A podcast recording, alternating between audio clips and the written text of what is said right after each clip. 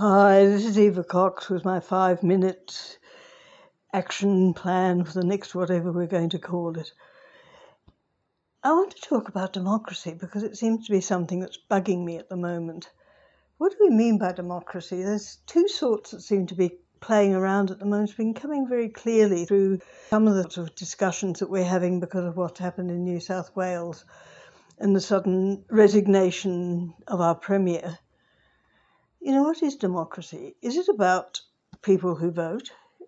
I mean, Athenian democracy many years ago was blokes. In many places, it was people with property who were allowed to vote.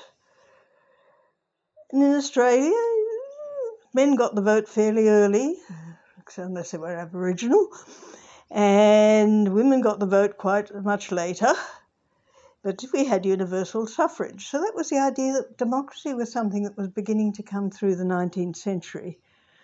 Not the old democracy, I say, of Athens and various other things, but a new sort of democracy that came after the Industrial Revolution. Because in the Industrial Revolution, we actually started changing the way people looked at wealth. We had the bourgeoisie arriving that sort of set up the big businesses you know, had we used to have the people that owned land because they were the aristocracy, and that's why they were aristocratic is because they owned acres and places and had things, and they had the peasants and the serfs as part of their things there. But somehow or other, when we came into the 20th century, we had this idea that democracy was beginning to be important. It was the sort of reform ideas post French Revolution and the various other things. And so we actually got into the, the First World War with still the remains of the Austrian Empire, the Austro Hungarian Empire, various other kings and people that were still part of the European royalty. But after the First World War, most of them had gone, or they might have turned themselves into uh, places where they'd still had kings, but they also had parliaments. And democracy was quite prevalent amongst the countries that had been broken up out of the Austro Hungarian Empire and various other things. But what happened then was that the victors, the Brits and the Americans and things like that, were pretty tough on the Germans and the other people that they'd been fighting in the First World War. And that left the countries very discontented with very high inflation and serious economic problems.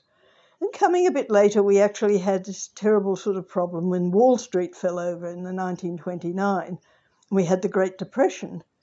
So the working class people, the poor people, were dealt with very badly. And whereas once they'd been serfs and things like that, at least they had housing and they had ways of growing food, but now wages and things were really, wage work wasn't around. So democracy suffered a whole lot of shocks during the interim period. And out of that came Hitler, came Mussolini, came the Spanish dictator, came the whole idea the democracy wasn't working, so you had to have dictatorships. And then after the war, people realised, after the Second World War, they realised that this had been a mistake in the first time of not taking care of the social issues.